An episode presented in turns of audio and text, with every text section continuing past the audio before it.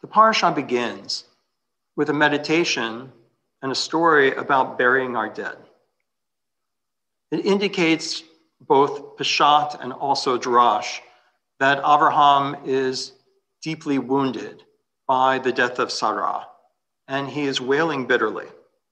He purchases the cave to bury her, and we have to think of this process of purchasing the cave, of caring for her body, of touching her body and performing this ancient mitzvah tamet, that of burying your dead, burying the people you love. Few rituals are as intimate as burying one's dead.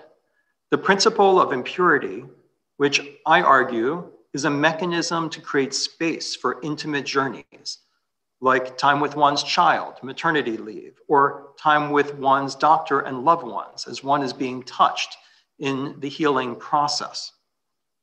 Also includes the period of impurity to create grief leave, where we bury our dead, wash their bodies with touch, wrap them in cloths, and carry them to the grave.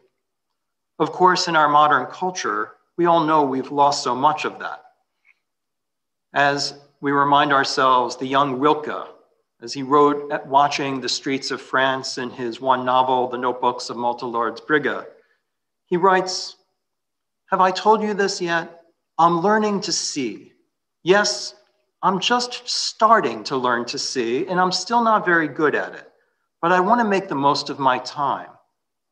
I'm looking at this excellent hotel. This, it's very, very old. And he seems now to be talking about a hospital. In the days of King Clovis, people were already dying here in what few beds there were. Now there are 559 beds to die in. It's ma- natural mass production. With such a high number as that, a single death doesn't get the same attention. So he's talking about when the numbers are high, it seems like we miss the individual deaths that are happening. So poignant today in a time of mass death under COVID. However, that's not what matters. It seems like today only quantity matters. Who today still cares whether or not a death has been well put together? Nobody. Even the rich who, after all, can afford to attend to the details of dying, are starting to grow slipshod and apathetic. The desire to have a death all of one's own, an intimate death, is becoming more and more infrequent. Only a while and it'll become as rare as a life of one's own. God, it's already there. God, it's all there waiting for us. We come along, we find a life now, the life is ready made, it, we take it off a peg, and all we have to do is to put it on. So much like a poem by Nathan Alterman later. You want to go, or you're forced to, when it's time for death, no trouble at all, monsieur. Voila, votre mort, monsieur. You die as when you die. You die the death that belongs to the sickness you have. And we know it by the sickness. And we refer to your death by the sickness. Why? Because sicknesses are known. What is also known is that the different fatal endings belong to the sickness, so that we cannot pay attention to the people who are sick. The sick person doesn't have anything to do with it when we know it by its illness, in a manner of speaking. So there you are, sir. There's your death. And even when one dies at home, the natural thing is to choose the sort of death they already have in the better circles of society, where, as it were, they have first class funerals that have already been introduced along with a whole train of admirable customs. And the poor stand in front of such a house and watch until they've seen all that they can see. Their own death, of course, will be banal and without any sort of this fuss. They're to be pleased with a casket that fits. And if it doesn't, maybe something can be done to it as one does to a suit off the rack, adjusting it here and there to making it fit. That's Rilke. In our parasha, Abraham is bereaved and heartbroken. And what does he do? He does an act of love, the act of burial. He purchases the cave. Why? He wants his wife our tradition tells us, buried in the land that he will live in, not return to another. Even if he doesn't know where his descendants will be granted land within Canaan, he wants her there, close to her future offspring. And he wants her close to him. We imagine Avram visiting her, talking with her, sharing an intimate space others do not enter. We imagine him washing her, touching her body affectionately, with small manual acts of care gestures, laying her down gently on the ledge of the cave, imagining when he will get to lay down beside her, their bones touching, when his bones will be collected in the ossuary by future generations. So his bones and her bones are physically jumbled together, so physically intertwined, one doesn't know where one ends and the other begins. The physical touching of life not leading to austere distance, but to the opposite, an eternity whose only language is touching. In Bava Batra in the Talmud, Masachet Bava Batra, it tells the story that there once was a rabbi charged with going around and fixing burial markers across the land so that people don't accidentally contact impurity by entering a graveyard they didn't know was there. And one day, this rabbi is in the area of Mamre, of Hebron, and he comes across the cave of Machpelah. And when he looks in the cave, what does he see? He sees the skeletons of Abraham and Sarah intertwined. He sees Abraham in Sarah's arms with her hand stroking his head. And thus ends the Agadah. Rilke's description of what's wrong with European dying and burial rites is eerily close to Rabban Gamliel's in Masechet Moed Katan in the Talmud, where he bemoans the way that death has become a parade of customs invented by the rich, in which honor is associated with a public parade, literally on a float, to the burial site, associated with cosmetic preparation of the body for public viewing, and of course, all the accoutrements should be expensive as, as expensive as possible, so that the poor, Rabban Gamliel says, are so ashamed of what they could provide that they abandon the burial of their own dead entirely and do not perform the mitzvah. It is Rabban Gamliel who enacts the decrees we live by today, simple, caring love in the burial of our dead, wrapping our dead in the simplest plain natural cloths, or if you can't do that, the simplest casket possible, the prohibition on cosmetic changes, and the simplest of burials. No float, one must carry the casket or the body by hand. His decrees echo Rilke's new way of seeing. I'm beginning to see. The leaving burial to others deprives of us what we all want in the universal practice of mortals. We want family, we want touching, we want love and caring. I find it so sad today that so many funerals adopt the common Orthodox custom today of not allowing one's family to carry the ca casket.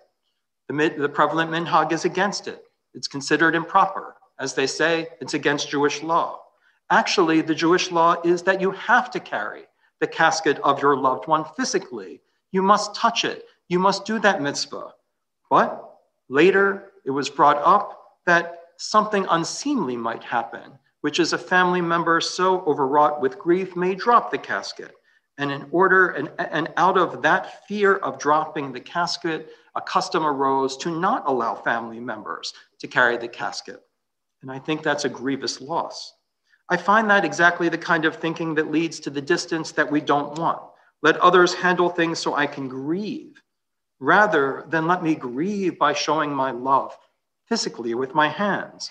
In the name of protecting the grieving, we create an industry around others touching the body, washing the body, preparing the body, and carrying the body. What starts as a motivation to protect the grieving becomes, in the end, the satire that the young Rilke is seeing with his new eyes in Paris, an institution of burial, telling people that the proper Jewish way is not to be a pallbearer, telling the grandchildren and great grandchildren to maybe come to the memorial service, but don't come to the burial, and certainly to take them away if they're even there before we lovingly take earth in our hands and lovingly place earth in the casket.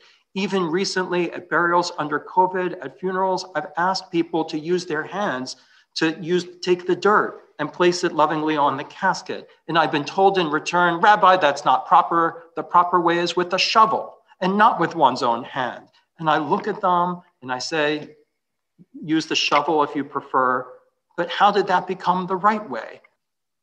Rilke's fears seem so true now of people dying in hospitals rather than at home. There have been two, over 244,000 deaths.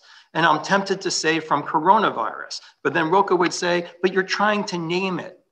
And by naming it by its illness, you are distancing yourself from it, and he's right. We have 244,000 loved ones, family members who have died. We have 1,541 new cases of the virus in the last two weeks in our own county. Daniel Burke writes for CNN the Jews and Muslims are desperately trying to find ways to overcome the distancing, the institutionalization of burial at this time of physical distancing. Because by being deprived of coming close to the body and caring for it, it has reminded us of the beauty and emotional necessity of our own physical involvement in the burial of our loved one. Daniel Burke writes the following on CNN The women gently pour water for the woman in the coffin. A soul on the threshold deserves the utmost care. When the ritual concludes, the body is ready for the earth, the soul for the afterlife. But first, the women members of the Jewish Burial Society in Pittsburgh must sing a final song, a final prayer. They press the mute button. On Zoom, their voices refuse to ring as one. So one singer takes the lead, while the undertaker, who is Catholic, wraps the body in simple white shrouds.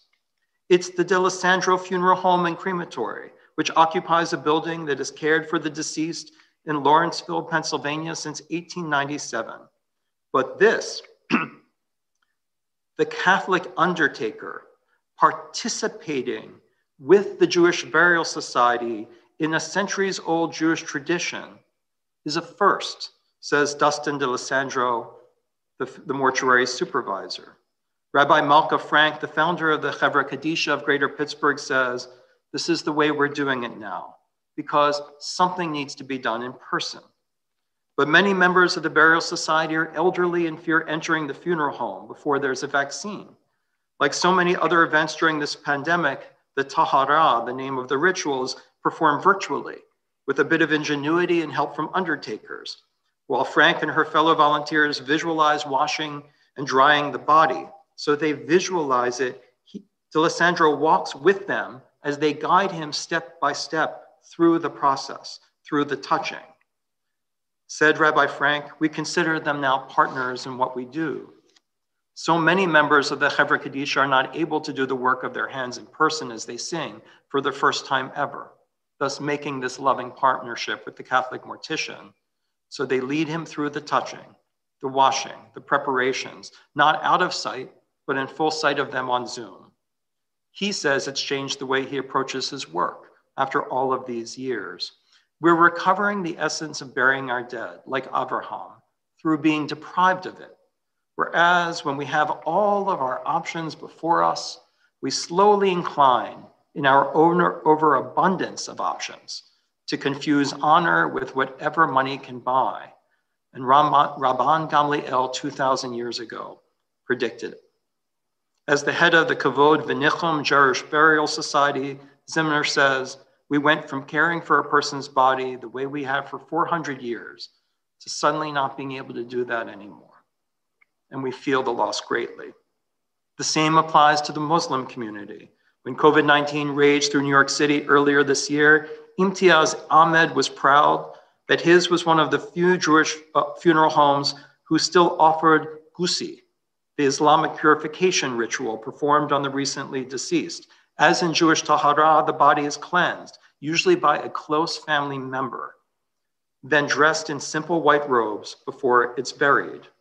It's quite a turnaround for the Pakistani American who used to drive a cab and was squeamish about touching dead bodies. Now Ahmed says he has a mission, and it's a clear mission. He writes, once COVID started, I realized that I made the right decision because people need my help. In Islam, there is an allowance, like we make allowances in Jewish law at this time. One can say that a person has died of plague. And according to Islamic law, if you've died of plague, you do not need all of the washing and care by hand. because it is considered that the body is the soul has immediately entered heaven and one can practice distance with the body. And today, that is prevalent in the Muslim community in America, while so many people, just like our own people, are feeling the loss. Maybe this is why the opening of the parashah, the act of love, the touching, presumably the washing, the purchasing of the eternal resting place in the earth, the carrying Sarah's body there physically, the laying it down, the dreaming of joining her there one day, leads to the climax of the parashah, the grieving Isaac, who has said nothing so far, going into a tent with Rebekah and having his grief over his mother lifted not through words, but through the loving, wordless, physical touch of another. Avraham and Sarah, the touching of love in burial, like the physical touch that creates the bonds that are stronger than death. And he found Avraham in the arms of Sarah, and she was stroking his head. Shabbat Shalom.